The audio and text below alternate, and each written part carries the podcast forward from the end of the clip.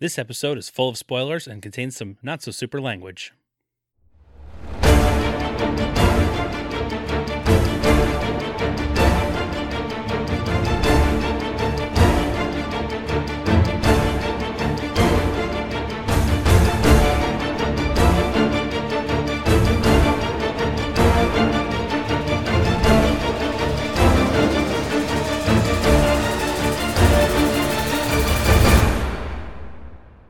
Hello, citizens! Welcome to the Fortress of Potitude. I'm Dave Michaels, I'm Brian Betts. and we are the Cape Podcasters, and this is the show.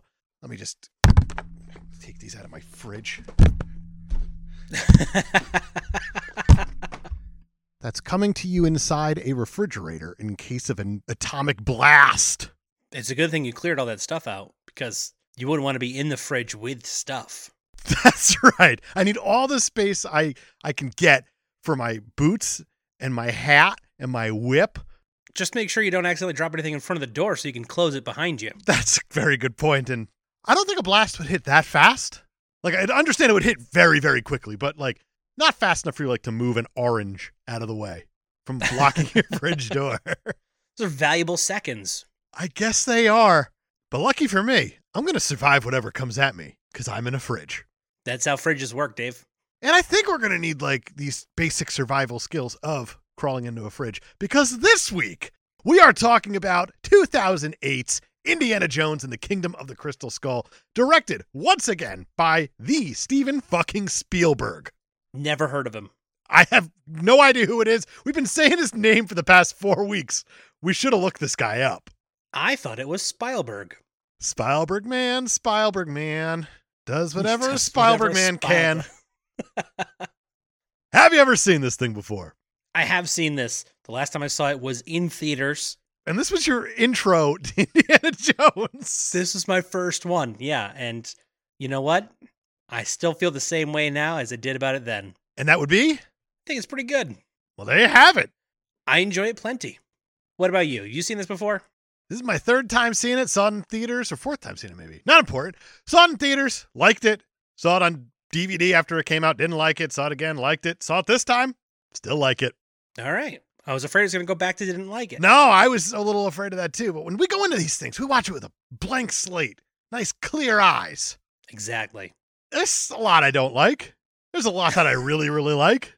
Yeah, there's some things in here that aren't perfect. That's for sure. No, no, this movie is very, very far from perfect. And if anyone calls it perfect, you tell them to get the fuck out right now. Get off of my whatever we're on right now. Just want to get into this thing because I feel like this is going to be a busy one. this is going to be one that's, yeah, let's just get into it. Nevada, 1957. A U.S. Army convoy pulls up to Hangar 51, which you may remember from the end of Raiders of the Lost Ark. The problem is, hangars closed for the next 24 hours for quote unquote weapons testing. I wonder what that could be. We'll never find out, I'm sure. But that doesn't stop these guys. They open fire on the gate soldiers, and I'm beginning to think these are not good guys. Now, are you saying they're not good guys because they got into a formation and lit up everybody who was guarding the gate? Or did they like say, oh, your mama in whatever Russian? I don't I don't speak Russian. I don't have a Russian. I have a Russian, but I don't know any Russian words, so that makes it difficult. If he dies, he dies. That's not even Russian. That's just a different inflection on words. It's like that's nothing. That's just deeper. That's it. I tried the Lundgren and it didn't work. And I apologize to Dolph most of all. Dave's Dolph impression is just Dave deeper. That's it. If he dies, he dies. That's better. You had the little tongue roll in there. That's important. You gotta get the, the, the, the- all in the tongue. in Mother Russia, tongue does you. Are you saying that in America you does tongue? You does tongue in America. I like it. Put that on a state flag and smoke it. What state do you think that would be the motto of? Florida. Easily. Yeah, that's It's always That was Florida. a dumb question. that was a pretty obvious answer there. So this convoy rolls on into the base and unloads a pair of hostages from the trunk of their car. One George Mack McHale, played by Ray Winston, and one Henry Indiana Jones Jr., played by Harrison fucking 66 years old Ford. Yeah, he doesn't look a day over 65. Good for him. Good for him. Colonel Antonin Dovchenko, played by Igor Jiji. I have it spelled phonetically and still can't do it. I see it on this cheat sheet as Jijikin, It is Jijikin. Yeah, Igor Jijikin. and it is spelled J I J I K I N E. But when you look at it, the amount of dots going across the screen because of the lowercase i, lowercase j, lowercase i, lowercase j, all that not it's just it is so throws you difficult to off. read. It definitely throws you off. I gotta imagine if that dude's like doing autographs or whatever, at a point he's just stabbing the paper to dot letters. It's very Russian of him, I assume. I don't know. In Mother Russia, I dot you. I'm going to allow that one. Yeah, I think that one works. Clearly not an American colonel. This guy starts interrogating Indy about his knowledge of the location, but Indy stays tight lipped. Enter Colonel Dr. Irina Spelko, played by Kate fucking Blanchett. I was worried you weren't gonna give it to her for this. Oh no, she gets it always and forever. Good. We're on the same page here. That's good. She's the real brains of the operation, and you know that because she tries to read Indy's brain, like with psychic powers. Yeah, that's kind of weird. And he laughs at her in spite of all the wacky shit that he's seen. Yeah, that's also kind of weird. And we're gonna get there for the whole movie. That there's been some wacky shit that we've seen in three previous movies, and all of a sudden you want this to be a little more realistic for some reason, audience. I don't know why. I mean, we will definitely get there, but I have an argument that this might be the most grounded of the Indiana Jones movies. And I'm very curious about whatever you have to say, but we will get there. They all head into the hangar where Spalco forces Indy at gunpoint to direct them to the crate they seek. And he's like, Lady, I have no idea where it is. And she says, Really? And he's like, All right, give me gunpowder. I'll find it. This movie's a lot of indie saying, give me this, give me this, give me this. And it happens just repeatedly throughout this movie. And people just And keep people giving just him give stuff. him stuff. It's pretty impressive. Like if Indy ever lost his tenure for probably sleeping with a student, let's face it. He could just go on a street corner and be like, "Give me money, give me money." And people will probably. Yeah, most likely. Although I think his sleeping with student days are behind him. That's what you think. he could probably just say, Give me my job back, and they would. They probably would. You're right. That would actually be the more logical leap instead of just going straight to homeless. But I don't know if logic is on Indy's side in this movie. Also fair. So the Russian soldiers give Indy gunpowder, which he throws into the air, and it leads them in the direction of the crate because magnets. How do they work? How do they work? I have no idea. And also, why is this magnet not affecting anything that's in a hand ever or anywhere like a gun just off a body or just whatever it might be? It's just one of those really, really convenient magnets. It turns out the wooden crate that it's in is doing a lot of the heavy lifting here. Oh, yes. So they find the crate, crack it open, which makes everything even more magnetic. That's right. As we know, magnets don't work well through wood.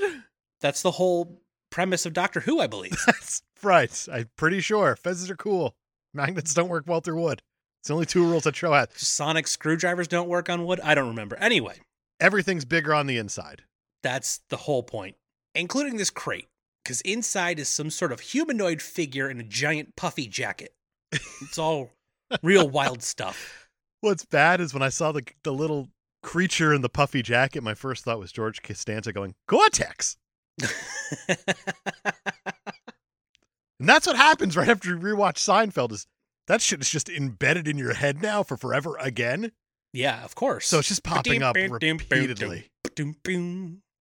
Indy steals a gun from one of the soldiers and points it at Spalco, but it turns out Mac is working for the Soviets. Double cross. Got him. Naturally, all hell breaks loose, and it turns into a whole complicated chase inside a warehouse with a bunch of Russians who are terrible shots and a 60 something year old archaeology professor outrunning them all and trying to be Spider Man. And I have some issues with this, and I want to get this just addressed right away. Harrison Ford is really old in this movie for being Indiana Jones. Yes, he is. They do a thing where you see this man running on top of these crates, but you cannot see this man's face ever because his face is just very much in a shadow the entire time, and it is noticeable. hey, that's really weird that they do that that way. And this keeps coming back also because they keep hiding the face of this stunt man, but they also do these practical stunts still, which look amazing. They really do. but it feels like I'm sitting at Universal Studios watching a stunt show for the most part. Like you feel like you're not so much in the movie, but that you're watching something. Yeah, I agree with that. And just about every single one of these stunts, I was aware that it was a stunt in a movie and not Indiana Jones kicking ass. Yeah, I totally agree with that. And there's one later on that's even better. That's an unbelievable stunt with swinging from one level to another, and it's awesome. And they use the shadowed face method again. Now, it's funny you say all this because I do have an actual IMDb trivia fact about this exact thing. Did I write it? I don't think you wrote this one. If you did, it's kind of off brand. All right. I, I mean, I have seven in this one, by the way, because I kept writing oh, okay. saying at some point they're going to say no. At some point they're going to say no. And I just kept pushing, and they never said no. They just kept saying, "Yep, that's that's true. Send it to the internet." And it got to the point that I made one that just said, Hi, Brian. And they finally declined, and I went, Wow, someone is reading this. That's insane. Also, a little upset that Hi Brian isn't an actual IMDb trivia fact. I apologize. But also, someone is following us because there are facts now from the past three episodes that we did that are no longer on IMDb. So someone's Oh, they're catching onto on. us. But you also have like the one random fact of the most banana shit that I typed. There's like, all right, this one's out, this one's out, this one's out. Yeah, mine card sales definitely did go up though from this Keep- movie. Keep that one in. Wow, I can't believe they went up that much. That's impressive. it is Anyway, impressive. Moving on, Thought we were in a recession, but not mine carts. That and alcohol, recession proof. the mine cards go up a whole lot, but Allison Duty, no, Nope, nope, nope. name doesn't have anything to do with poop. That's right. So the actual IMDb trivia fact I have for this: Harrison Ford convinced David Kep to include more jokes about Indy's age in the script, believing they would help reduce the quote American paranoia about aging. He also refused to dye his hair for the role, arguing Indy's appeal wasn't in his youth, but in his imagination and resourcefulness. Quote, My ambition in action is to have the audience look straight in my face and not the back of a stuntman's head. I hope to continue that no matter how old I get. Well, okay. Good, Harrison Ford. I'm glad you feel that way, but having watched the movie, there's a lot of the back of a stuntman's head happening here. and this movie was filmed 19 years, 18 years after Last Crusade, whatever Right. it was. Harrison Ford, he did age, believe it or not. And in pre production, while they were doing his hair and his makeup and doing all the camera tests and whatnot, they did kind of darken up his scruff on his face and tan him a little bit. And when Harrison Ford looked at it, he said, That is not me at all. That is not what this character is. We can't do that. This character has to age Well, that's good. I mean, I appreciate that. he's very self-aware of this character. He created this thing.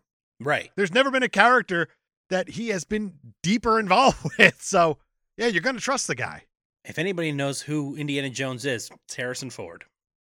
So all this running amok and swinging from the rafters with a whip eventually lands Indy inside a car, which naturally leads to a car chase. That's kind of how it usually goes in this, isn't it? Yeah, usually. Of course, tearing through Hangar 51, you're going to reveal a peek at the Ark of the Covenant because we can't have an indie movie without referencing Raiders. It's true, and also that is the actual Ark of the Covenant from Raiders. Oh, that's cool. George Lucas apparently keeps everything from his movies. So he's a hoarder. Very much so. And they ended up flying it down to LA in order to do this shot of it. They had to put security on the Ark of the Covenant because they were so worried about it. Because, yeah, it is an iconic piece of film history. And Steven Spielberg said he has still never looked inside. I kind of love that. And I like that they had more security on this than they probably would the actual Ark of the Covenant. Oh, without a doubt. That George Lucas. So the car chase turns into a one on one underground bunker fight around a rocket sled with J- Dovchenko. Are you going to have issues the whole time with this man? It's not even the, his real name that I actually have a pronunciation problem with. This is just his character name, which is Dovchenko, which is should be real easy. It but- should be, but you're jaded now because the, the Now I'm Jijikin- nervous. Every single time I get near Jajikin, I get a little bit cautious. Maybe because he looks so much like Chef Robert Irvine. It's very, very fair. I'm just afraid he's going to yell at me. Him and his muscles are just going to slap you It's- because Robert Irvine's a very large man. yes, he is. I've met him in person. He's huge. I don't want that man making my food. I don't know why. I will say this he makes very good food. I, I bet he does, but it's just scary to me. was wearing a Red Sox shirt at the time, and he was like, boo, Phillies. And I was like, wait, what? Who are you? Oh, what a horrible guy. I, I don't understand. And like, aren't you from England? Why are you a Phillies fan? Boo! Boo! Philadelphia for life. Those Brits, they sure do love Philly. You would think they wouldn't due to history. Right? I who knows. Probably have a bigger beef with Boston, I guess. What are you talking about history? The best thing that ever happened in signing for Philadelphia was Ryan Howard. Nothing else has ever been signed in Philadelphia, you fucking muppet. I can't tell if that's really good or really bad. It's both. You fucking I like muppet. it. You fucking Muppet. I feel like it's a little too high pitched. You need to do the same thing you do for Dolph Lundgren? for Dolph Lundgren with Robert Irvine. You want some parsley on that poster? All right, maybe it's not that low, you but you're, you're fucking close. muppet. That's actually not bad. It's not great either, by any Nope. means. But here we are.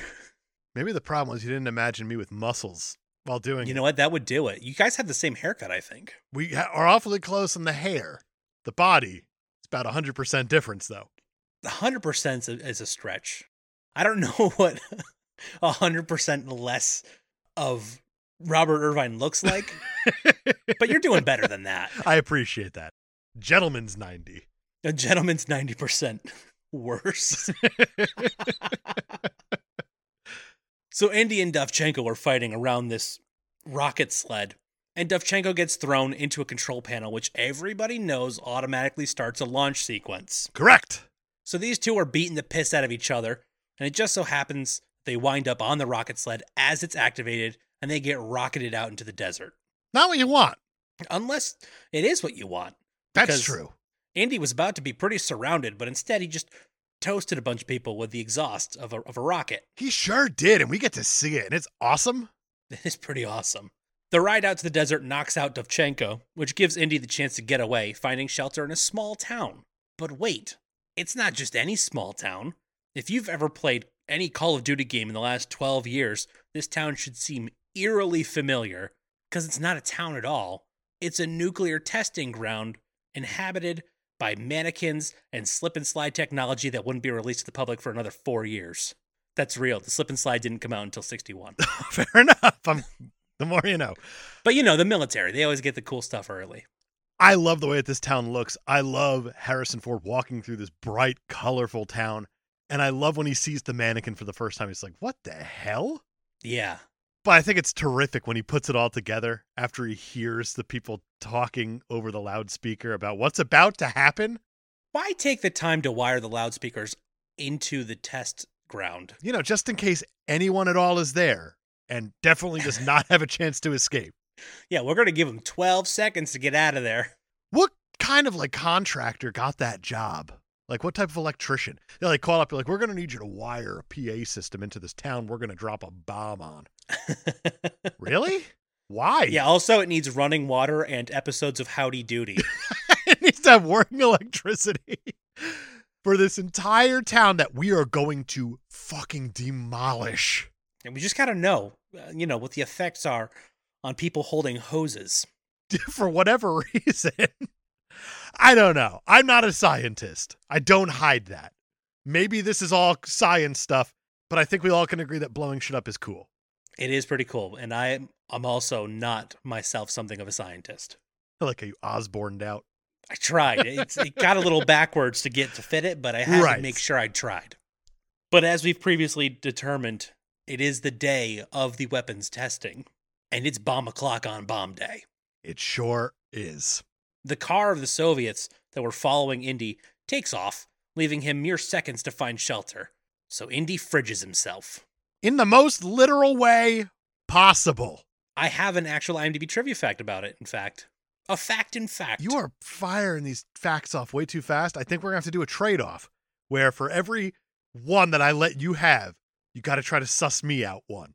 Ooh, okay. I like that. At least make it a game because I do have seven. And if we save till the end, it's just going to be rapid fire bullshit. It's gonna be a lot, yeah. So all right. So do you want me to do my fact first and then suss one of yours out? Yeah, I think that's fair. All right. So this is an actual IMDb trivia fact. The refrigerator scene was a direct ripoff of the original Back to the Future script, which had Marty and Doc engaging in time travel by jumping into a refrigerator near a nuclear bomb site and riding the radioactive waves into another era. This is eventually changed to a plutonium powered DeLorean. Good change. It's a pretty good change. It's a big change, but a good one. Oh, yeah. Now I have to, I have to pick one of yours. If you can, good luck. Uh, it's gonna be tough. Okay. And keep in mind, IMDb approved all these. According to IMDb, these are in fact facts. Uh huh. I suspect this is a Dave IMDb trivia fact. Harpo Marx was going to be in this film, but he had to pass on account of him being dead since 1964. Absolutely correct. love it. I love it. Silent but deadly. Oh, just like the bomb. Sure, was it silent but deadly? It, it looked very loud. At the end of the countdown, there was no sound. It was just the flash of light. So who knows? Maybe the bomb was named Harpo. I don't know. And if it was, that bomb's hysterical. Sure is. Ugh, but only if it's named Harpo. That's right. Other than that, bombs, not funny. Named Harpo, hysterical. so the bomb detonates, the fridge goes flying, and Indy survives a nuclear blast without so much as a concussion. If you Google, can you survive a nuclear blast in a fridge? You will get many, many an article that says, absolutely not. Aw, man, I thought this was like a documentary. Nope. Like I said, grounded in reality, this one. That's right. Just like Brian stated, and he's going to make a grand argument for later. oh, I never said grand. He's going to get up on his soapbox and he's going to sit all of us down and say, Now you listen here about Indiana Jones and the Kingdom of the Crystal Skull being grounded in reality. Hey, you weren't supposed to remind people of that. I thought that was going to be one of those we get there, we'll get theirs that we never get to. I'm not going to allow that. Crap, I better start formulating an argument then. Yes, you should. We'll get there as like our plot device of moving this forward. And I am putting it literally this time. Ugh, I don't much appreciate that, but I guess we'll get there. Naturally, after such an incident, Indy is hosed down of all that deadly radiation and immediately interrogated by two FBI agents. Agent Taylor, played by Joel Stoffer, who you might recognize as Enoch from Agents of S.H.I.E.L.D., E if you're up on your comic book TV shows, and Agent Paul Smith, played by Neil fucking Flynn. And Dave, I have another one of what I suspect is one of your trivia facts here. Okay. Neil Flynn was originally supposed to play Jan Itor in this film, but they gave him the more generic name of Smith instead. Yes, you got me. You're two for two. Good job. I want this whole movie to be a John Dorian fever dream. That'd be amazing. I think what would be even better though is if when Indy's walking out of the room and like an, a door opens, like a sliding glass door, but then doesn't close, and you have Neil Flynn go over to it and looks up at it, and then he looks at Indy and goes, "You put a penny in the door." I mean, that would be absolutely amazing. then you just have this guy bullying Indiana Jones the entire movie. I love the idea of these two FBI agents there to interrogate him and accuse him of putting a penny in the door instead of being a communist. Better movie? Different movie. Sure. I would also just like I would just like Todd to show up at any given moment and be like, MacGuffin five. love it. I love it so much. Luckily for Indiana Jones, General Ross is there to vouch for him not being a communist, and then we pretty much move out of there immediately because Indy's got to go back to work. But it seems like none of his students now think he's hot anymore because he's so old, which means when the feds come and rifle through his stuff to make sure he isn't a dirty commie, Dean Charles Stanforth, played by Jim fucking Broadbent, has to place him on a temporary leave of absence with full pay. You know, just the worst. He got the bad end of the stick. Is that He- that's not the saying, but He got one into He- the he stick, got- that's for sure. Yeah, the you don't work, but we give you money. Suck it. No, Ah, I hate this. I'm leaving. I like that Dean Charles had to give up his own job in order for Indy to get this sweet deal. And I don't really know how that works, but we can just go with it, I guess. well, we're meant to just go with it because as much as I love Jim fucking Broadbent, this movie sets it up that there's a history between him and Indy that we just don't know about, and that there should have been stakes here where I gave up my job for you. Ah, such a deep thing to give up. Ah, I really appreciate that guy who I just found out exists five minutes ago. We don't know who you are. There are no stakes here. I feel like the whole Indiana Jones filmography has a tendency to introduce characters like, hey, we've known this guy for years, remember? It's like, this is the first movie. What are you talking about? It's true, and sometimes it works really, really well. In this one, not so much because he's clearly just doing the Marcus Brody role of walking into the classroom midway and all the students going like, "What's with all the old people walking into our classes?"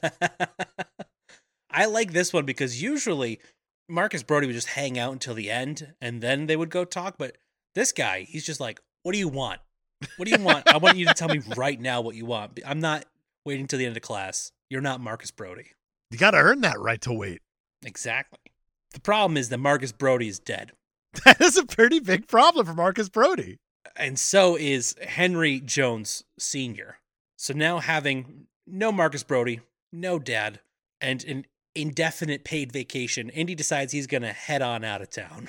And while he's on the next train to New York, a punk kid on a motorcycle, played by Shia LaBeouf, Yep. yells at him through the train window, so he changes all of his plans. So you have these two guys in suits following Indy onto this train, and then out of the fog, you have this kid just on a motorcycle drive up next to a train. I mean, I feel like that happened all the time in the 50s. Just kids riding their motorcycles next to the train, looking for old men to yell at. That's right. uh, welcome to the movie, Shia LaBeouf. I have mixed feelings about you. Yeah, you know what? I don't think he's that bad. No, and that's why I have the mixed feelings about him. I think he's actually pretty good in this movie. I'm not going to go there. And I will tell you why later. Okay. I'm like afraid to say we'll get there because I don't want to be held accountable. You know, like, now that we're holding each other accountable for our we're- we'll get theirs, anything's on the table. What's happening right now? This movie's breaking us apart. You changed the rules. I did, because though. I said some outlandish shit, hoping you just brush it under the rug. Uh, not today. It's a real small rug. It came out the other side. You will get there. Ugh. All right. So these two go to have a talk at the local eatery where Mutt Williams finally introduces himself, which I imagine led to a really, really awkward walk over to the restaurant. But now he's like, hey, by the way, I'm Mutt Williams. And they get to talking about Harold Oxley, which is a person they both know. Uh huh. Mutt tells Indy that his mother Mary is in trouble after she went looking for old Ox. And seemingly, only Indy can help. And I love while they're having this whole conversation, there is some really, really good blocking and choreography happening here that Shia LaBeouf is actually crushing because yes. you have the waitress come over holding the tray of beers and he grabs the beer and they keep the conversation going. And in the middle of it, he grabs the comb, starts combing his hair back, which apparently George Lucas showed him how to do because George Lucas was a greaser back in the day. Oh, wow. Then you have Harrison Ford grab the beer, put it back in the tray, and the waitress never noticed that a whole 12 ouncer was just missing from her arm at a point. But there's a lot happening while these two are just having a conversation. And this is kind of a Spielberg touch of gold here because he's good at making these mundane things interesting to look at. Yes, there's a lot going on in the scene, but not in a distracting way. Right. It's just it keeps you engaged, and it's it's a masterstroke because he's Steven fucking Spielberg. Oh, yeah. He's showing off a lot in this movie in quite a few things that he's doing. Well, with a hundred eighty-five million dollar budget, I'd hope he'd show off a little bit. Imagine if he just pocketed the whole thing, just made Indiana Jones on like a $2 million budget now. Just so like, Huh? You like it? See what I did? What do you guys think? You I said got go the- back to basics, and oh boy, did I! I got the kid from Holes. Before they can get into the details, the two KGB agents that are following Indy try to capture them. So they cause a ruckus with a classic diner brawl and escape into the streets. The mean streets of New Haven. That's true. And I have another actual IMDb trivia fact. It turns out the girl who punches Mutt Williams in the diner scene is Sasha Spielberg, daughter of director Steven Spielberg and Kate Capshaw, who, of course, played Willie Scott in Indiana Jones and the Temple of Doom. Well, there you go. Got the family involved. It's a family affair. A lot of nepotism going on, apparently. Does that mean I have to suss out one of yours again? Yeah, go for it. All right. This film provides scientific data proving that the Earth is flat. That's absolutely correct. And according to the IMDb trivia facts, for Indiana Jones, the Kingdom of the Crystal Skull, the Earth is flat, Yeah, you, and they you just did it. allowed it. and this movie proves it. And IMDb is like, yes, true. Well, let me just see what trivia we have today. Oh, the Earth is flat. Oh, I remember the map scene. That map was flat when they traveled with the red line. That was a flat map. Hey, Earth is flat. Publish that fact immediately. People need to know. You need to approve it. Also, move it to our homepage. The world needs to know. Oh, if there was like a most recently added IMDb trivia fact section on the homepage, I would abuse this even more than I already am. yeah, new goals for sure. Earth is flat, according to this movie and IMDb trivia facts. So, because of this classic diner brawl, Indy and Mutt escape into the streets and they start a whole chase scene where Indy rides in the back of Mutt's motorcycle through the Yale campus and the streets of New Haven. Shia LaBeouf actually riding the motorcycle. Harrison Ford actually on the back of the motorcycle. Shia LaBeouf only learned to ride this thing a few months before, and that's got to wow. be a little scary to do. Yeah, I bet. But when this thing shot in New Haven, this was an event, and this is a location person's nightmare. Oh no. Whenever you do something like this, even a chase scene, it's difficult. But when you do a period chase scene, forget about it because now you need to go talk to all those storefronts that are only going to get a quarter of a second of screen time. You got to cut deals with them to dress up their shop fronts in order to be period that you're never ever going to see. And also, you're disrupting their businesses for days Right. at a time while you do this. Oh, I read on this thing there was a metric fuck ton of production assistance. Typically on a movie, you have, I don't know, maybe eight, maybe 10 going on. Enough to like lock up a location from keeping people from walking in onto it so they don't ruin the shot. sure. For this, they said they had around 30 production assistants and 40 policemen and security Wow. people, which is enormous That's insane.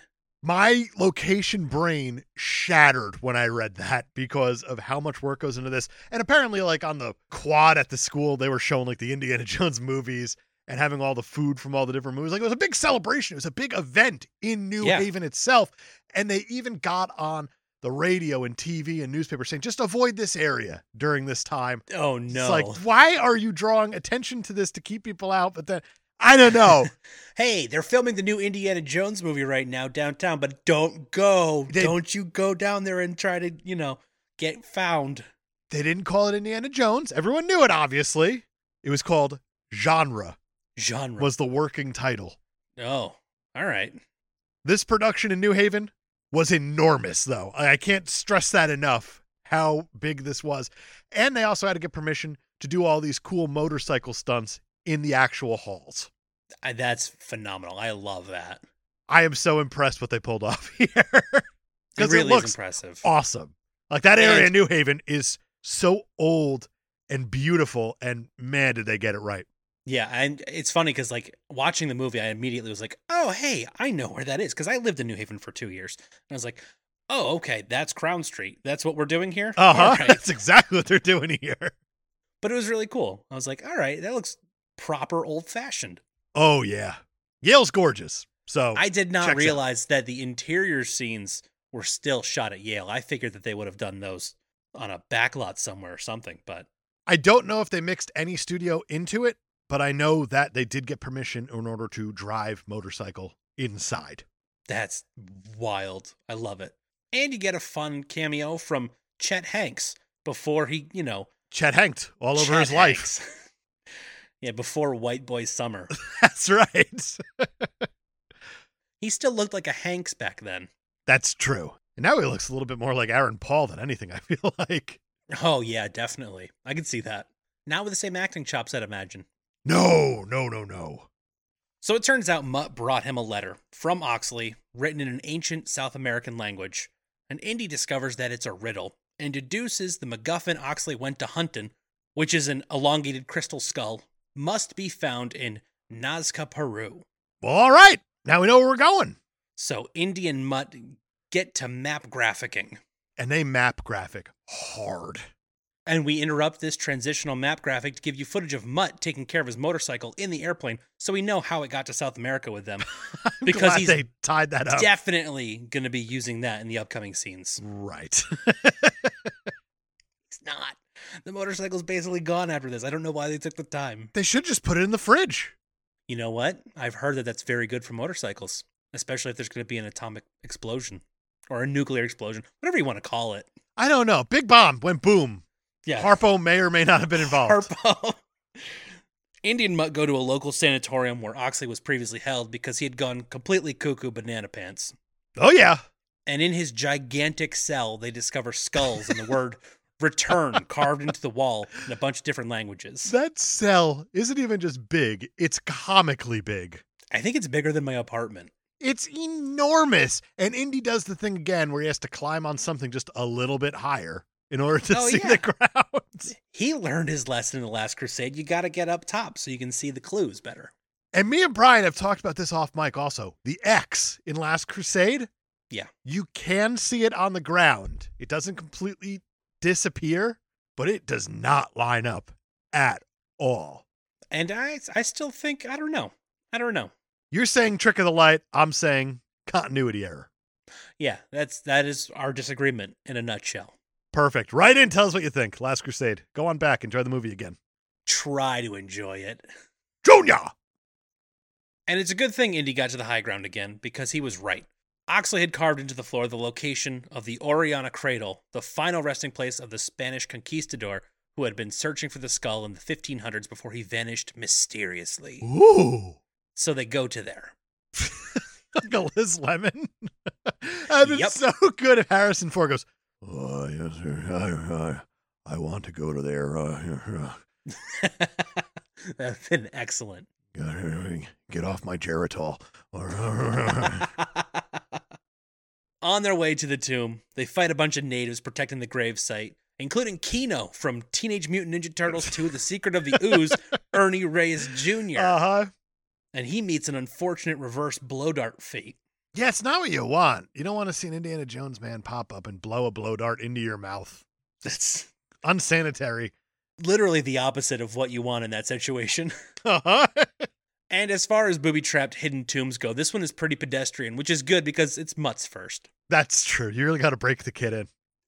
And I have another actual IMDb trivia fact here. Oh, boy. You are loaded with them right now. And I'm actually curious about this one because I found a couple, because I know you said you had seven, and I found nine. And two Oh, of these no. I'm hoping I'm hoping we can attribute to one of our listeners, and this is one of them. Yeah. When Mutt hands him the knife in the burial chamber, Indiana fails to say thank you, which Boy Scouts use to indicate that they safely have the knife. The prologue of Indiana Jones and the Last Crusade revealed that Indiana was a Boy Scout in his youth. It's not one of mine. I hope it's one of our listeners that submitted that one, because I feel like tonally it's in the right vein. I think you're right. Also, we are very much encouraging everyone to submit IMDb trivia facts. I cannot stress that enough that we want to take over IMDb trivia. so if you submit a fact, if Brian gets it, if Brian doesn't get it, write in either way. Email katepodcast at gmail.com. Let us know if he got it or if he missed it. But please, please, please write into IMDb trivia facts. We want to take it over. Absolutely. So they reach the tomb of Francisco de Oriana and find hidden underneath his body the supermagnetic elongated crystal skull of legend. And I love how they're kind of just cutting into these mummified corpses in a way. And like you see them, they look like they're fully intact, like they just died yesterday, as Mutt says. And then CGI takes over and makes them all crumble right before their eyes because, oh, air doesn't agree with them. oh, it's been 500 years. There's no air inside the mummy. Fresh air. It- you know, Oh, it's Got 'em. very great for people, bad for dead bodies. Right. We get it, Steven Spielberg. You made a World of Worlds movie and you don't like air. oh, okay. ILM has all these new toys that we have to play with. Got it. George Lucas needs something else to jerk off to. Crumbling skulls might as well do. I don't know what his kink is. I don't want to know. I feel like we'd all be better off not knowing. And yet, And yet, I don't know. It probably has something to do with severe age differences. historically, good chance. Just from how he casts movies and how he writes them. I don't think it's an IRL situation. I mean, I hope not. I hope not. As they emerge from the tomb, MacGuffin in hand, as is often the case for Indy, the bad guys are outside waiting for him. Yes, they are. So lucky us, we get a second map graphic. Yes. And this one brings us up just north to the Amazon River and then over to Aramaca, Brazil. Cool. South America movie, fully. Good. We haven't been there yet in any of these. This works. Mac greets the restrained Indy, and they get into a whole conversation about his betrayal. And Mac is like, it's just like in Berlin. And before they have time to really dive into that, Spalco shows up at the tent, dropping tons of exposition about controlling people's minds and whatnot. This movie is very exposition heavy, Yes. which I do think is a bit of a problem, but we will get there. Yet again. Once again, it's something we'll get to. Hold me to that one. I dare you to. I have a feeling that one might come up during the Super Stuff score. Yeah, it will. So it's kind of an empty dare. I'll find a better one to hold you to. One that'll be more more for me. Good luck. The story passed down over the centuries was that the person who returns the skull to Akator will receive the full power of the skull. And Indy's like, You're crazy, lady. And she's like, Am I? Check out this literal alien, bro. It's got crystal bones. You know what? Good on her for just dropping that. she was like, You were there when we got this thing, and now you get to look at its skull and see. Very similar. It's pretty awesome that she just raised the stakes herself. Like, all right, that's actually a pretty cool villain move. Yeah, it is. Now, the Soviets know that Professor Oxley knows the way to the lost golden city of El Dorado, which is the same thing as Akator. But he looked into the eyes of the crystal skull a little bit too long, and as we previously determined, went completely cuckoo banana pants. Right, that brain kind of just melted. Right. So they're like, let's try it on Indiana Jones. yes, let's try it on a guy who's just a little younger, right? I Right? think maybe ba- barely. Professor Oxley, by the way, John fucking hurt And John fucking Hurt is next level good in this. in everything, but yes, especially this. So they make Indy look into the skull's eye holes, and now he can kind of talk to Oxley. Kind of. They understand each other barely. And Harrison Ford here does really good old man acting because that's the only way I can put it.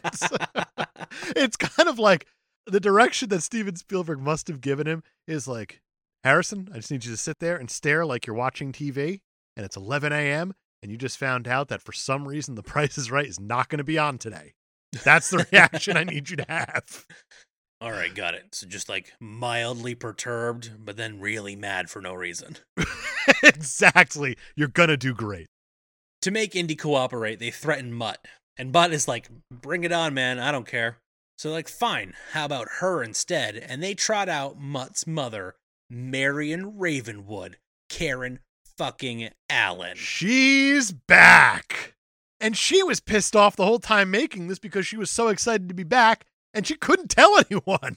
Yeah, that's that's gotta be rough. And she was like the only secret character on this movie. So they were like shuttling her privately, putting her in rooms uh, in the hotel under different names and whatnot. And when they finally did announce it, she was like, oh, thank God. And while Indy is like, all right, I guess I have to cooperate now because i- it's Marion, he's helping them solve the wild ramblings and drawings of Oxley, which in no way look like somebody reaching past him to draw for him. It doesn't look like that at all. So if that's what you're thinking, stop thinking that because he's clearly drawing himself and looking off into the distance. It's not somebody right next to him or behind him reaching past him. Movie magic. You knock it off. But I love how his arm is clearly going in a drawing motion, and you have Spalco just go, Oh, auto writing. I should have noticed that. It's like, yeah, you should have. I mean, What his else is hand is he not doing? stop moving like it's writing something since he's been on screen. It's the most obvious thing in the world. And I have a lot of issues with this movie, and this is one of them. It's like just the convenient, smart Colonel Doctor who just turns into an idiot briefly so we can advance the story. when A it's little convenient bit. for the plot. Yeah. So while Indy is solving these mysterious drawings that came out of nowhere, seemingly, And how do they know that he started the beginning of the clue? Like the guy's waving his arm in the air like he's a goddamn wizard as he's doing a drawing motion, and they just like That's put it true. top left. They're like, that's the beginning now. It's like, how do we know? he's clearly started over once we handed him the pencil, right? yeah, right. He's hit the reset button in his crazed state. Pencils do weird things to people. That's right. And in the 50s, probably lead poisoning. Well, just like the inside of that fridge, I imagine. That's right. And let's go back to the fridge for one more hot second. because after the fridge lands, it opens up and Indy just rolls out of it. And then, just like any other normal human being, he goes and stands on a cliffside watching the mushroom cloud. And he might as well just be standing there like Tim Robbins at the end of Shawshank in the Rain, just absorbing all that radiation. Give me that sweet, sweet radiation. Makes no sense to me. Indy should have grown out third arm or died. That's the only way this movie should have ended. I completely agree.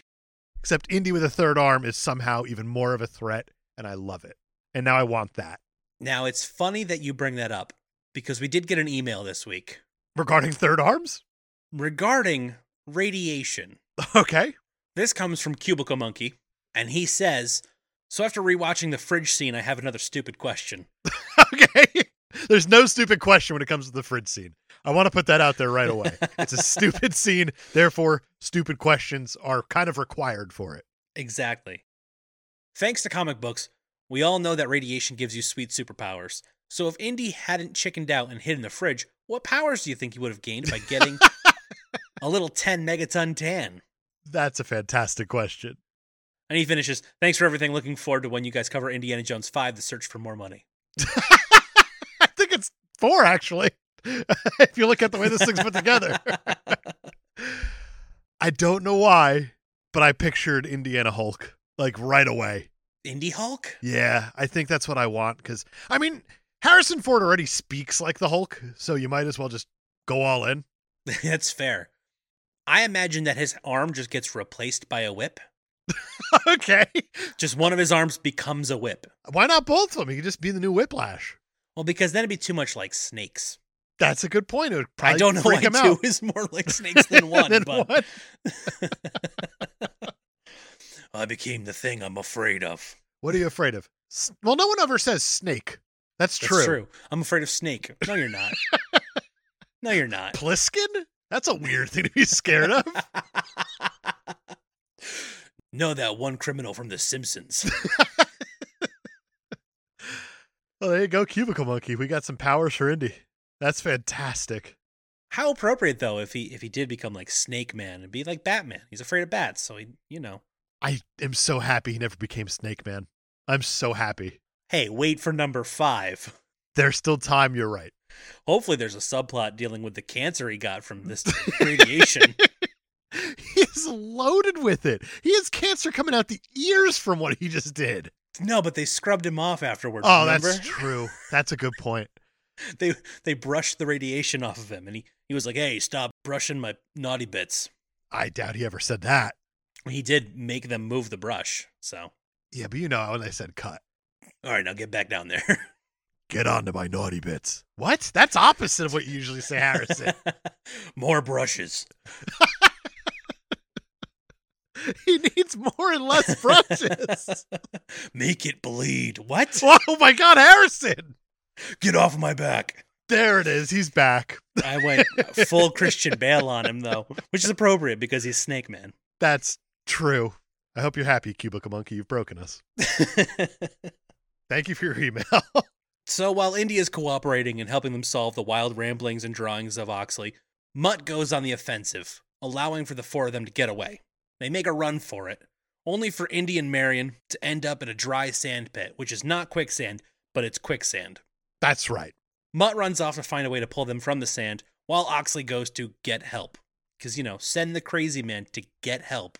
While the two of them are away, Marion reveals to Indy that Mutt is his son, Henry Jones III. Yeah, they were dying. Why not say this stuff now? It You're not makes gonna have a lot of sense. time. It's like, hey, by the way, that's your kid. Ah, you should have made him finish school. And I like how we get this new dynamic now that's been set up because you already have a fun bit of a dynamic between Indy and Mutt. And now you get to Yeah. throw the mommy in there, and now you have an official daddy situation, even though you don't have Maury there to make it official. Official. No, we'll get there. You can hold me to the Maury one. Fair enough. We're about to get to a really complicated scene that I have so many questions about because Mutt's going to return to the sand pit, the dry sand, not the quicksand. That's still Right. The dry sand is still fast, Very important to delineate between the two. and he returns with a snake, A big ol' snake. big python, and I'm not talking Hulk Hogan here. I'm talking about an actual python. He throws it to his mommy first because that's what he should do, ladies first. Absolutely. He says it's a rat snake. It's not. Rat snakes aren't that big. He's right. Marion's able to get out of the hole by holding the snake, gets out no problem. He throws it to Indy. And my question is, is that Harrison Ford, he must weigh buck 90 probably, Yeah, easy. and he's stuck in a sand hole? Correct. How fucked is this snake's vertebrae by pulling a grown man out of a sand hole? Oh yeah, that snake's not surviving. No, it's not. But then you get a whole fun bit here because Indiana Jones is scared of snakes, and this is the most cowardly he's ever been on screen. Oh, easily. He's never been this affected by snakes before. But I love how he says, "Go find a rope," and Mutt's reaction is, "What are you talking about? He, we're in the middle of the jungle. Where are we Yeah, gonna there's no find a Sears rope?" and Roebuck. Oh man, it's a good scene. if It is a not good scene. forced, but it's a good scene. I agree. Once they're all out, Oxley returns with all the Soviets in tow. You know, help. Yeah, it's not great, but he's very proud of himself, and we're very proud of him. Yeah, we are. But also, Mutt throws this giant ass snake back into the forest. Like, if PETA knew what was going on, they would have flown all these choppers down and be like, get off our snakes, please. what what are you doing? First you broke its back and then you threw it back into the jungle. You can't do that. Can't do that. A paralyzed snake is the most useless thing in the world. oh, we, we were just calling it a rope a second ago and I forgot that it's a living thing. Right. Good job. You just created a speed bump. Not so much a living creature anymore. It won't be for long. Oh, no, it won't. See that snake just sitting there. It's like, do you have any idea who I am? I was in that movie. Can you please crawl in front of my mouth? I can't do anything about this. Please crawl in front of my mouth. Feed yourself to me. I'm famous. He probably has a stand somewhere, I'm sure. And now that they know which direction to head to find Akator, the Soviet convoy heads out the next morning with Indy, Mutt, and Marion tied in the back of a truck with Dovchenko, first try, Nailed it. who's really getting sick of their weird personal issues, what with everyone discussing that Indy is Mutt's father and all. What else does he want them to do? Like, this is actually interesting what they're discussing. He should It is, love this. But he's like, ah, you guys shut up. I'm trying to find the place where we got to bring the skull to. No, you're not. You're in the back of the truck with us. You're just the watchman. You're the bitch. That's right, Dovchenko. What do you think of that? You tell him. but in that classic I'm tied up but still in control way that only Indiana Jones can pull off. He and apparently Mutt too, so not the way that only Indiana Jones can pull off, but his offspring also. Right. They kick Dovchenko in the face a few times, get free of their restraints, take over the truck, blast the Russian deforestation machine that's leading the convoy, and start a whole insane chase. That's right. And this deforestation thing just has a big old saw blade on the front of it that's spinning around and it goes flying at a point It does. and it starts just rolling for forever and chopping everything in its way just No, in the direction where it just came from because that's where our characters are. nothing nothing slowing down this saw blade. Nope. Not even, you know, engines of vehicles. That's right. This is a Fern Gully wet dream right here. but yeah, this chase. There's a whole lot of jumping between moving vehicles, ducking under machine gun fire, normal chase stuff. But then you get cross duck boat sword fighting. Mac reminding Indy that they were double agents in Berlin, triple cross. Tarzan shows up and demands a paternity test because of Mutt's monkey inspired vine swinging. That's where Maury comes in from the We'll Get There earlier. That's fair. Congratulations on getting there. There's playing bumper cars by a giant cliff and eventually a giant swarm of huge killer ants. So some of this stuff is really cool and some of this stuff is really lame.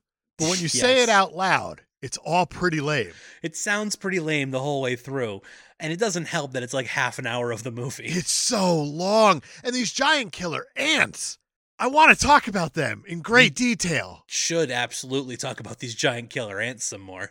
Steven Spielberg was really excited that he didn't have to go and get billions and billions of insects for a movie for once, for one of these things. and he said, no, we're just going to get a bunch of giant ants done in post. Then I could just say, no, I need thousands more. And then they could just do it. yeah. And he said, they're going to look just as real as the real thing. Oh. And in baseball, we call that a swing and a miss. Oopsie. because these ants, well, let's just say they're like version 2.0 from the movie Ants that came out 12 years before even this, probably, or whatever it was. They don't look good. No, and the faces were a weird choice. Yeah, they were. And I guess they're based on real ants, Oh, okay. like the look of them at least. But these ants just, they don't give a damn. They will eat anything in their way trees, rocks, people. And then they start making ant ladders in order to get up to people who are higher up, like Spalco. of course. Yeah, so these ants, very, very not realistic, and they should take you out of the movie briefly. Yeah, they might as well have been voiced by Woody Allen. That's gross. It is. Now I, I, I see that you're a Russian lady. I was wondering, can I mail order one of you, but younger? I think I like the ants better not being the ants with a Z version. We need the Dave Foley Bugs Life ant. That's what we need. Yes, absolutely. Much better ant. Luckily, these giant CGI ants naturally avoid the skull. Sure. Why not? And Oxley isn't so incredibly out of his mind to not think of that. No, he lays on the ground holding the skull at the ants that are charging, and these ants go around it, but you Yes. have Devchenko and Indy fighting behind where Oxley is laying, and the ants just go, Oh yeah, we this don't is- care about this them." is far enough. Now let's circle up, ants. Yep. I'll create this crazy sumo ring here, I They guess. made the- the perfect clearing for their bare knuckle boxing. I guess we'll just reconverge on the on the backside and keep marching to wherever we're going to. All right, That's cool. Right. All right, Steve and Ant, do you think this is far enough? Yeah, I don't feel the weird skull force anymore. Let's circle here. Very convenient ants. yes, they are. Obviously, Indy wins the fight, and Dovchenko is carried away by the ants into their ant hole. And actually, for as not real as it looks, still pretty cool. This is awesome and I loved it. It's so it is awesome. It is like the perfect cherry on top of a not great scene. How you're just like, all right, I'm over it now. That was Yep. awesome. All right, they leaned in. They went real silly with it in the best way possible. Oh yeah. When it's all said and done, Indy, Marion, Mutt, Oxley, Mack, and the Skull are all on board a duck boat riding down the Amazon River toward Akator while Spalco and her soldiers trail them. It's not so much a chase anymore as now it's just we're going that way. That's that's where we're headed. Catch up if you can, I guess. No, he did catch me if you can a few years before that, the Spielberg. Oh, that's right. My bad, my bad. A whole lot less Leo in this movie. That's true. About hundred percent less. Or a Robert Irvine gentleman's ninety. Yeah, there's only about 50% less Hank in it, though. That's true. That's a problem. Isn't it? Like a Spielberg Hanks ratio should be 100 or zero. There should never be any in between. You know, I would actually watch a movie with Colin, but not Chet. No, Chet shouldn't be a person. Luckily, they only gave him a cameo. That's true. Now, you can't have a group of protagonists on a river and not have a waterfall. So Indian Company go down three. yeah, and Ock says there's three falls. And for some reason, it takes them after one waterfall to recognize that there's three waterfalls. And it's like some sort of light bulb moment for Indy. It's like, buddy, what else do you think he was talking about? Three Falls is the most blatant thing he rambles on about. of all the weird shit he says, that one's like, all right, there's probably gonna be three waterfalls. And then there are. And they survive all three of them. They sure do. At the bottom, behind a waterfall that's coming out of a skull shaped rock, they come to the entrance to the hidden city of Akator. And I love this because doesn't Indy like say the riddle or whatever? And then they look up, they see the skull behind the waterfall. And Mutt's the one who gets excited about it. He's the Yeah. one like, we got to go through there. And you get that nice look from Indy and Mary. And I'm just like, oh boy, Uh, what have we done? that's the paternity test right there, if there's ever been one. boom Maury not needed anymore. We figured it out, even though that Tarzan bit was still a little sus- suspicious. But It was very suspicious. the monkey swinging is the part that gets me every time with this movie. Yeah, it should take you right out. It is awful, and Steven Spielberg should write a public apology about it. Shia LaBeouf tried to apologize for it, but it was before the movie came out, and Steven Spielberg was like, "No, you can't do that." Well, let me ask you this. If George Lucas were to write an apology letter to fans and he had one thing to apologize for, Oh God, should it be Shia LaBeouf monkey swinging or Jar Jar Binks? Both are equally unwanted in everything. I'm kind of leaning Jar Jar. okay. That's fair. So behind this waterfall is a cave entrance to this hidden city.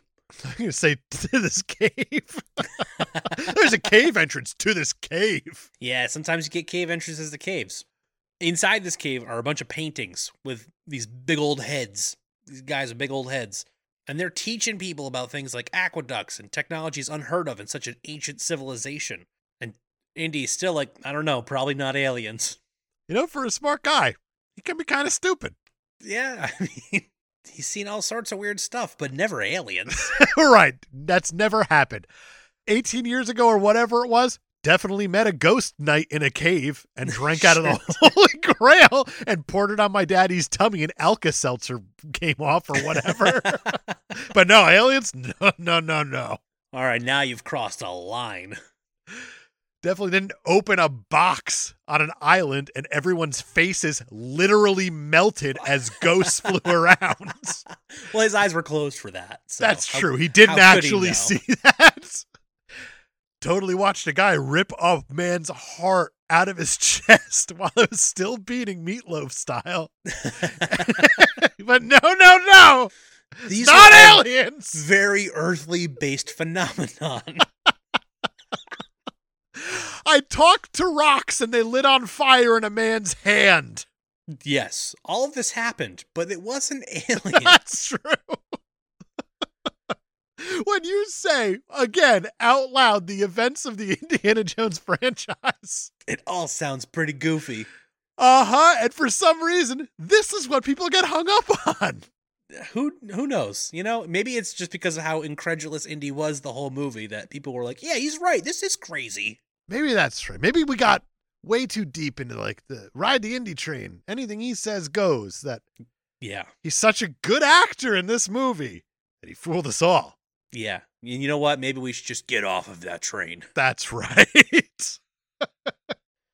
On the other side of the cave, they come to a field with a giant temple and a bunch of natives who are not happy to see them. Luckily, Oxley whips out the skull again, and they all circle around him like the ants did. That's right. They avoid our protagonists, who are now approaching the Palace of Eternity. Meanwhile, Spalco is following tracking devices that are leading directly to the entrance of Akator. I wonder how those got there. Nobody could possibly have any idea how. Moving on. Indian company knock a bunch of blocks off the top of an obelisk, so a bunch of sand pours out, which triggers the thing to open up, and they fall and then have to climb down a rapidly disappearing staircase into the ancient tomb slash palace slash whatever this place is. Right. All that. I have an actual trivia fact about that. Okay. 20,000 pounds of sand needed to be used in each take for the big set when the opening four arms through which Indiana Jones and the other characters fall. Two things about what you just read was Yeah. bravo somehow reading that because I saw your face struggle. And two, Matthew Broderick style. That's a lot of sand. 20,000 pounds each take. I don't know about that. I didn't type it, but that could be some bullshit too. It sounds like maybe some bullshit. Speaking of bullshit, I think that means I have to read one of your bullshits. That's true. I suspect that this one was one that you submitted. No one asked for Shia LaBeouf to be in this film. No one. that's true. And yeah, it's one of mine. and it is an actual IMDb trivia fact. Now, Yeah, it's absolutely it's nobody. He just showed up and it they were just like, showed up. get in the movie, I guess. It's not true, unfortunately. Apparently, everybody loved Shia LaBeouf on this movie. He was Steven Spielberg's first choice. Uh huh. And by all accounts, everyone was just insanely impressed with him. And I will give it to him that I've seen him act his ass off, and it is impressive when he goes yes. for it. Yes. I agree. And I don't think he's bad in this movie. I don't think he's good, though, either. But again, we'll get there. We'll get there. They all come to a room loaded with treasure and artifacts, and Mac is like, finally, and starts grabbing a whole bunch of stuff. Indy and Ox head to a mysterious doorway where they hold up the crystal skull and are granted entry into a room where 12 complete and one headless crystal alien skeletons sit on thrones of gold. They finally made it to wherever they are. and Indy's still like, "Mm, I don't know if it's aliens. Looking at these things. Oh, God. Mac draws his gun on the team. Quadruple cross. Got him again. This guy, you can't trust him. just stop trusting the guy. At some point, you gotta like uninvite the guy from your party. He's not even, he's a double agent for the double agents. Actually, he just lied about being a double agent. And I think that's a great line. It is a great line, and I appreciate that. Or else he would just be double agent squared, and it's like, nah, that's complicated. That's just too many agents. to That's be in- right. In, one person. At some point, you're gonna come all the way back around and just be an agent again, and that's boring. That's super boring. Spalco shows up to drop some late exposition about hive minds and unlimited knowledge, and then she places the skull on top of the headless skeleton. Oxley begins speaking Mayan, and Indy translates that the skull is grateful and would like to give them a gift. And Spalco was like, Yes, please. And Indy's like, We need to get the hell out of here. it's a great reaction because Spalco is all about this. She is a proper scientist, yes. and she is genuinely interested in what's about to happen. I actually think that if her and Indy teamed up, It would have made for a better movie That because would have been pretty interesting. they did flirt with that idea a couple times in this movie as you watch it of Indy recognizing, I think, that she is based in science. yes, but she does also want to psychically control the entire world Yeah, which is a problem. I'll give you without that, Brian. their yeah. knowledge. Yes. Yes, Brian. We know she's a bad guy. Yeah. But at the same time, Indy doesn't believe in any of the stuff she's talking about. So he's like, what's the harm? Well, yeah, let's find the place. Exactly. So he does kind of, sort of work with her at two different points in this movie. Yes. That when you finally get here and they're at this final location that I guess they were looking for the whole time, time for him to bail smartly. we got to get out of here. While they all peace out, Spalco receives so much information from the combined being of crystal skeletoned aliens that her eyes light on fire and she evaporates like Thanos just snapped. Oh, yeah. Indy, Mutt, Marion, and the now sane again Oxley run to escape the collapsing temple, but Mac is like, money, money, money, money, money, money, money, money, money. this is the opening of Toy Story. and even though he's a quadruple agent, Indy tries to save him, but magnets I don't know, man, because you see, Mac is just piling random bits of treasure all over Yeah. the place, just onto his person, and then he just falls over. And then magnets kick in. yeah, those magnets start yanking him toward the spaceship, yeah, and it's like, how do they work? I don't know. We'll never know. Indy's like, come on. And he's like, no, I need the gold. Oh, I died. Not even a good death when you think about it. No, he just gets sucked into the collapsing center of the temple. Yep, Kind of boring. just a little bit. Our heroes make a break for it and are ejected from the temple by a sudden flooding, safely landing outside while the giant flying saucer departs and the entire area is washed away, erasing any evidence of its existence. And I like how this is classic movie here because they are deposited just outside of the zone of all these giant spinning boulders. Of course. And Indy gets a good look at this space shuttle or whatever this saucer is. All the rocks kind of stop in midair and they fall in, and then the water flows over it and erases it, as Brian said, and it looks pretty damn awesome.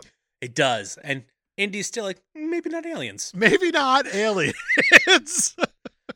Now, it turns out that the real city of gold was the knowledge they gained along the way. right. Uh, we make that joke often about the friends you made along the way. and it turns out in this movie that the city of gold was the knowledge they gained along the way, but Indy's real treasure was, in fact, the family he made along the way this time. Yeah, how about that? And uh, we should mention there was a lot of gold in this in the city. There it was wasn't so much made of gold. but there was a lot of it. Tons of it. But everybody's all safe, and Oxley's very confused when Mutt calls Indy dad, and Indy calls him Junior. Junior. Junior.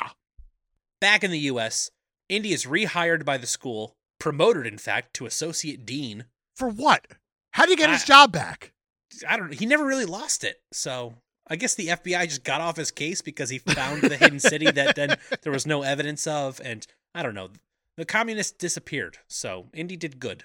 That's right. There's no more communists out there anymore. So, Indy, you are now associate dean or assistant dean or whatever. it is. you are not full dean. No, You still have a superior.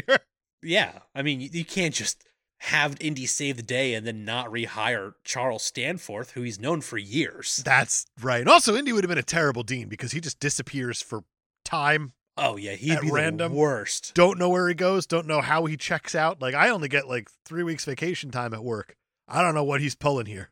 I think it probably helps that every time he leaves, he comes back with some sort of priceless artifact That's for the true. school. Try that on your next vacation. Come back with something invaluable to the company, and maybe they'll give you more time. I off. think that's a very, very good thing I should try to pull. I'm just start digging holes around and just be like, Yeah. I found this cool arrowhead. that's how it starts. Is that an extra week? No? I'm fired. Okay. you want to be a good archaeologist, you got to get out of the library. it's not even an arrowhead. I whittled it. I whittled it myself. I make Using this. a, a kitchen steak knife. So it's got all serrations in it. It looks horrible. Hi, Mr. Boss, I made this. Can I have more vacation, please? get out. Get out, please. Did you really spend a whole month whittling an arrowhead? You could have got one on eBay for 12 bucks. Oh, damn it. I didn't even I forgot think of about that. eBay. Actually, I've never priced out an arrowhead. That seems steep and or too low. I'm not sure. it's definitely not right, whatever it is. On eBay, you could buy an arrowhead. It's been pre-owned. That's good to know. For twelve dollars. It's not new in box. No, it's not. Wait, is it really twelve dollars? Yeah. Uh, I totally priced it out beforehand. Just kidding. Or you could start bidding on these Cahokia Mississippian arrowheads. There's a bunch for forty dollars, or you can buy it now for eighty. I got some bad news for this fella selling it. No one's bidding on this. Especially used. That's right. I don't want these pre-owned. I want never Ugh. fired. I need pristine new in box arrowheads. they're worth more if they're still in the packaging. That's right. That's how you know they're collectible. Never open. You never play with the arrowheads. So, Indy is now associate dean, but more importantly, he and Marion finally get married. They did it. I have an actual IMDb trivia fact about the wedding. Okay. John Reese Davis was approached to reprise his character Sala in a very brief cameo in the wedding scene, but he turned it down because he felt that having Sala just appear as a crowd member would cheat the audience and cheapen the character. You know what I think cheapens the character? Him not being at Indy's fucking wedding. Yep. I think that's appropriate and correct. Also, we live in like the age, the golden age of cameos, so. It would have been who a good one. knows? I would have I liked it think quite a so. bit. I agree. At the end of the ceremony, a burst of wind drops Indy's famous hat at Mutt's feet. He bends over, picks it up, and before he gets to put it on, it's swiped away by Indy at the last second. And I love it because Indy puts that bad boy on his head and he walks out. He's got Marion on the arm. And it's a wonderful, wonderful way to end this movie. But in real life, Harrison Ford went way out of his way to get one of the hats from the movie Yeah. and he signed it to Shia LaBeouf. And on the inside brim, he wrote, It's all yours now, kid. Oh, wow. So he actually did pass the mantle. That's insane. And he said that it was incredibly important for him to do that. So Yeah. if Shia comes back, it is not unwarranted. He's It is been giving with the blessing Harrison Ford's blessing. from Indiana Jones himself. That's huge. Yes, it is. Then Shia LaBeouf had to go and shoot his mouth during the press tour. yes, he did also. I actually have another actual IMDb trivia fact about that, and this is another one that I suspect might be written by one of our listeners. okay. and it says both Shia LaBeouf and Karen Allen suffered similar career fates.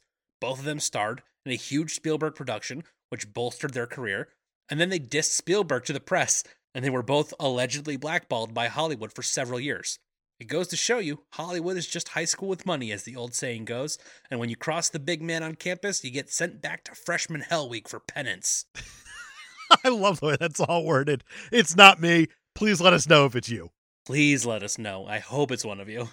And because I just read an actual IMDb trivia fact, of course I have to match it with an actual Dave IMDb trivia fact. Yes, you do. The running time for this film is 122 minutes, which is around 25 minutes too long. That's definitely mine, and it's absolutely correct. And also, that is Indiana Jones and the Kingdom of the Crystal Skull from 2008, directed by the Steven fucking Spielberg. Brian, we've now talked about all four Indiana Jones films here in Indiana Jonesuary. We've done it. I like this movie. I do too. I don't think there's anything wrong with this movie that isn't already present in the other Indiana Jones movies. It's just as goofy, but it takes it to a different decade. And the reason why they went the alien route is because Harrison Ford's an older guy now.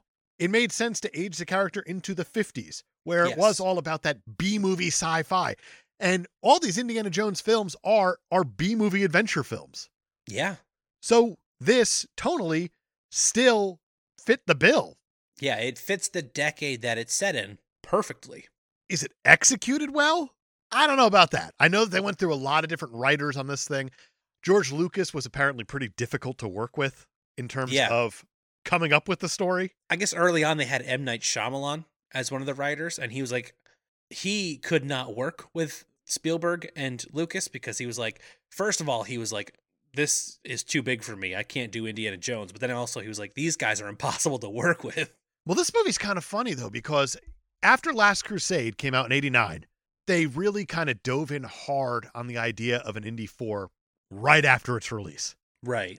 Spielberg said he was kind of taking a break from it. Lucas said, okay, I guess we can kind of kick this thing around. He went and did Young Indiana Jones. Right.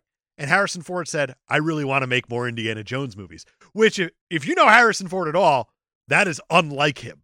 Harrison Ford wants to make more movies. Shit, you better make more. So they started writing this thing back in the early 90s again. And this is kind of Spielberg's golden age of films where you have like an Amistad, a Schindler's List, Jurassic Park. Right. Lucas was really hooked on this idea of doing aliens in the 50s. And Spielberg said, I've done the alien thing a few Right. times over already. I don't want to be the alien guy. This isn't interesting to me.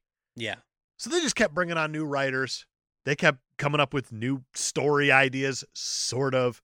Lucas was very, very stingy with his ideas this time around. And that was not really totally like him. And eventually, he kind of, in a way, I feel like made the Star Wars prequels as like a hissy fit in a way because Indiana Jones 4 just wasn't happening. She's like, all right, I'm just going to do my Star Wars thing again then. Fine, I'll go play Fine. with my toys over here. that's pretty much how it went. And Spielberg kept working and kept knocking out of the park. You have Harrison Ford who kept doing his own things as well. But then in around, I think it was like 2004, 2005, Harrison Ford gets honored by the AFI and the whole gang got back together for it. And they all realized like, wow, we actually really enjoy each other still. So let's make it. Yeah, I want to say Harrison Ford actually said in an interview in 2006 that if it doesn't get made in the next two years, that we should just abandon it completely. And that's when Spielberg was like, "All right, let's get on this." All four of these movies have been such a massive collaboration and they've all worked in their own ways. Yeah, This franchise is incredibly impressive. It's incredibly iconic. oh, absolutely. It might be my personal favorite film franchise, Wow, that's big. but it also could be because I just watched them all and enjoyed them again. I don't know the next time I'm going to watch them because Sure, there's been a lot of indie. it's a lot of indie in a short period of time. But I also know we're not the only ones who love these movies. And I say that because even this one, the controversial one, if you will, what do you think it's scored on Rotten Tomatoes? 1 to 100. I've been having good luck in the 80s in the last few weeks, but I think this one I'm going to go 79. You should have gone 78. Oh, that's you too were close. close. Audience score is 53%. That's way too low. It is, but you've heard a lot of the flack that this movie gets. Aliens. That's right. They don't exist, according to Indy, even after seeing it, probably. Roger Ebert did see this movie, and he gave it three and a half out of four stars. Ooh. He says Indiana Jones and the Kingdom of the Crystal Skull. Say it aloud. The very title causes the pulse to quicken. If you, like me, are a lover of pulp fiction, what I want is goofy action, lots of it. I want man eating ants, sword fights between two people balanced on the backs of speeding jeeps, subterranean caverns of gold, vicious femme fatales, plunges down three waterfalls in a row, and the explanation for flying saucers. And throw in a lot of monkeys. All the perfect ingredients for a great, goofy action movie.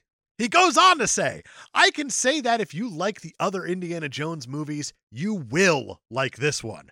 And that if you did not, there's no talking to you. And I can also say that a critic trying to place it into the hierarchy with the others would probably keep a straight face while recommending the second pound of sausage. So take that for whatever it means. what does that mean? I don't know. Roger Ebert and his sausage, you know? Roger Ebert grew up on these types of movies. And when he finally got a cinematic version of these types of serials, he was in heaven. Yeah. Going from Raiders to Temple to Last Crusade to Kingdom of the Crystal Skull. Is there a progression or degression in quality?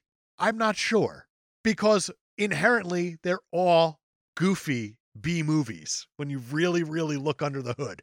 Blockbuster B movies. And if you want to even go back to Temple of Doom briefly, Kate Capshaw was having a lot of trouble with her lines. She wanted to make sure she got it right every single time. And Harrison Ford calmed her down by saying, It's a B movie. Just say the lines. and that has to be the headspace that Harrison Ford lived in while he is the character of Indiana Jones, that he's doing a Absolutely. B movie. I mean, it checks out. $185 million B movie, that is kind of contradictory, yes, but it still has the bones of a proper B movie. Yeah. It, And I it's love that. stylistically and tonally a B movie. And then you get to the budget, and that's where, you know, you sprinkle in some of the extras. There's a lot of extras. It's a ton of them, but Our good friends on Letterboxd, they had some things to say about this movie. Oh, I bet they did. From September 30th, 2020, gripping drama about a dementing geriatric archaeologist who thinks he's having an adventure, while in reality, he's being spoon fed porridge. now, see, that's the M. Night Shyamalan version. That's gotta be it. It was a twist the whole time. It was all just a fever dream because he died in the fridge. From January 9th, 2022, it's really no different from the other Indiana Jones movies. I don't really know why it's so hated. Karen Allen is still cute as hell. Could have used more Nazis, though. I love those kooky, wacky guys. Not often you hear Nazis referred to as kooky, wacky guys. Not often at all. From September 30th, 2020, bad from top to bottom. Looks like it was filmed at a rainforest cafe. Harrison Ford was charismatic 40 years ago, but unfortunately, we're still stuck with him. Janusz Kaminski should be in jail for crimes against cinema. And to that I say, fuck you, sir. Wow, that one got really harsh. It did. And Janusz Kaminski is a legend in terms of cinematography because not only did he have the hard job of trying to sort of replicate what fucking film legend Douglas Slocum did Yeah, for the first three Indiana Jones films, but then he had to make it his own at the same time. right. And he absolutely did that. And Douglas Slocum actually retired after Last Crusade. And then he lived to 106 years old and only died not too long ago. yeah, I, I want to say by the time this movie came out, he was basically blind. So he was they- basically blind. They had to have somebody else do it. And Janusz Kaminski went and mastered another cinematographer's style and then still had, yeah, no, this is a silly review. Now let's just go over a couple of Janusz Kaminski's crimes against cinema. Basically, take Steven Spielberg's movies after Schindler's List, Oh, crimes against cinema. and also include Little Giants, Jerry Maguire, and weirdly, Funny People. All right, that's an interesting list. But the guy's done it all at this point, and he is a two time Oscar winner because he did win for Schindler's List and Saving Private Ryan. So you call it crimes against cinema, but I'm sitting here saying, I hope that you get an involuntary colonoscopy one day. And the last one I have is from May 21st, 2020 Indiana Jones and the Rise of Skywalker. oh, that's that's harsh. It is harsh and also may not be totally untrue. There's hints of it. I can see that. yeah, there's a certain amount of fan servicing done here, and that's not necessarily a bad thing sometimes. Sometimes it is, Agreed. sometimes it's not. Some exactly. Sometimes you hit the notes just right, and then sometimes you have people standing and shouting at the screen before they storm out of the theater. Still one of my favorite movie theater moments of all time. Don't you say it. Oh, God, it's the perfect ending ever. For those of you who don't know that story, which I, I'm pretty sure we've said on here before, is when me and Brian went to see Rise of Skywalker at the end of whatever nonsense we witnessed for two hours leading up to it. How at the end, when Ray is standing there and random person walks up to her and says, Who are you? She says, Ray. A guy in the front row of our theater just stood up and said, Don't you fucking say it! And she said, Ray Skywalker. And he went, Oh, fuck you! And he stormed out of the theater. Oh, and it was perfect. it was, so good. an epic freak out. It was perfect. But sometimes it does go to show you fan servicing can go just a little too far. Yeah, for sure. How about we give this thing a super stuff score? Let's do that. But first, I just want to mention yes, we've gone four episodes of Indiana Jones without doing a Kate Podcasters Theater, but that's because in episode 123 on The Phantom, we did do Keaton Patty forced about to watch a thousand hours of Indiana Jones and then have it do its own Indiana Jones script. So if you want to listen to the Indiana Jones bot script, Kate Podcasters Theater, episode 123. Go check it out. Now, let's give this thing a super stuff score. Starting with story and motivation. It's very busy. There's a lot going on while at the same time it's pretty linear. It is, but there's so much exposition and talking that it doesn't feel like the first three movies. A lot of things have to be explained because George Lucas wouldn't let them take things out of the script.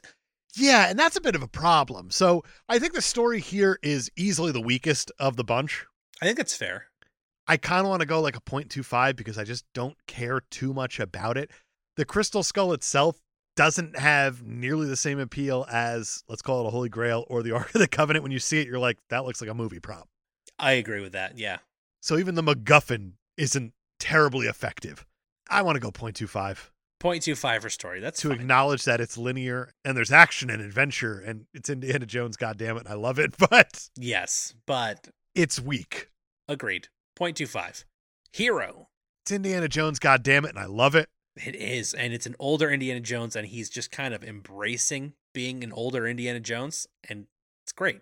It's great. And he still got a lot of compliments for doing a lot of stunts. yes. And he got himself in really good shape for being late 60s to do this. Absolutely. When he went on set, he still fit in the costume from The Last Crusade. And this character is so, so, so iconic that when Ray Winstone got on set, and even when Kate Blanchett got on set, and they saw Harrison Ford in the costume for the first time, they got starstruck Yeah. because they recognized that, holy shit, I'm in an Indiana Jones movie. That's insane. I'm going to go 0.75 because it's his weakest of the bunch. Okay. All right. uh, because it's very clearly not him a lot too, and That's that is true. very different for the whole franchise. Agreed. 0.75. Villains. Kate Blanchett does a pretty good job. She does a great job. She is conniving and clever, crafty. She's always one step behind. I think she's pretty fantastic. She is, and she wants to get her hands dirty. Like she Yes. is in there at all times. She's never backing away from any of these fights. I know we're not talking female characters, but it's awesome that they're one and the same this time. Yes. And let's not forget, she accomplishes her goal. Yes, she absolutely does. Her accent is garbage, but I'm willing to get by it. I'm going to go with a one. One for villains. I like it. I agree. Parents. We're at a full blown one. We finally get a one because we have a confirmed dead dad. We do. We did it. We finally got the full spectrum of it, going from zeros to a point five to a one. That's fantastic. I, I love that we get that character progression. One for parents, which brings us to female characters. Easy one in my mind. Easy one. Kate Blanchett kills it.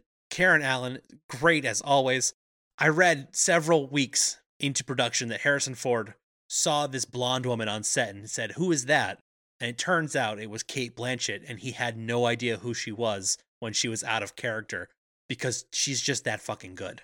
She is that fucking good, and she actually also designed her character for the most part, where she was going through old yearbooks from the time, trying to pick out how should this character look, and she came up with the haircut because she said that it really emphasized the eyes more, so Mhm. it made it feel like it was even more like evil and intimidating. More intense. Yeah. I love it. I'm gonna go one. Excellent. One for female characters, even though she was sinking her teeth into those wobble U's a little bit too much. Just a lot of it. Yes. Just a tad, but still one because these two are phenomenal. Setting. We are everywhere. We are. We're in the Americas. There is some obvious studio stuff, and I'm okay with it. Sometimes there's a little too much green screen for me. Sometimes, Like when? like the whole ending, That's totally fair. like the whole third act, I'll go with. Once Yeah. they find the temple on, it's green screen city, and I don't care for that all that much. I'm gonna go 0.5. And it's mostly because I think the New Haven stuff looks really good, but it's also because I know New Haven. So exactly. it I feels completely agree cool with to that. see that. It's not often you get to see it and you're like, hey, I know that place. So yeah, I'll agree with the 0.5 plus the amount of work that went into just transforming New Haven into something from the 50s. New Haven is not a hospitable city to film it at all, and they made it work. That's impressive. So yeah, 0.5 for setting. Style and tone. Stylistically, I love it. Yes. Tonally, yeah, I don't know. There's something that we have neglected to mention over the course of these movies that each movie does that just kind of sets the tone for each of them. And it is the dissolve from the Paramount Pictures logo into that first scene. In Raiders, it goes into Mount Shubit in Peru. And then in Temple of Doom, it fades into that gong. And then in Last Crusade, it's the Arches National Park. And in this movie, it's a gopher hole. And it's like, how much more on point can you be with like, hey, this is going to be real goofy. Strap in. So, what are you getting at? I think it's extremely self-aware. I will absolutely give you that. So, what score would you go with? I'm thinking like a 0.75. I think I'm going to agree with you because I was torn between 0.5, 0.75. All right, 0.75 it is then. Which brings us to music. Starts at a one because it's John fucking Williams. John fucking Williams. He described composing for Indiana Jones again like sitting down and finishing a letter that you started 25 years ago. oh, that is beautiful. The man, even when he just says words, is still writing music. I'm gonna go 1.25. It's not spectacular. There's a lot of cool, different new motifs, but I really, really hate the music in the Jeep sword fighting sequence because I feel like it's a little too goofy. Okay. But overall, it's good. And John Williams will always start at a one, no matter what. And even that's probably too low for him. Absolutely.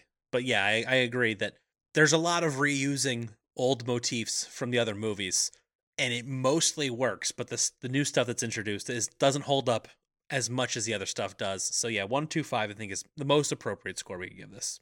Which brings us to one liners. Not a whole lot. There's a few though. What do you got? You're a teacher, part time. That's a pretty good one. I really like the no, I just lied about being a double agent.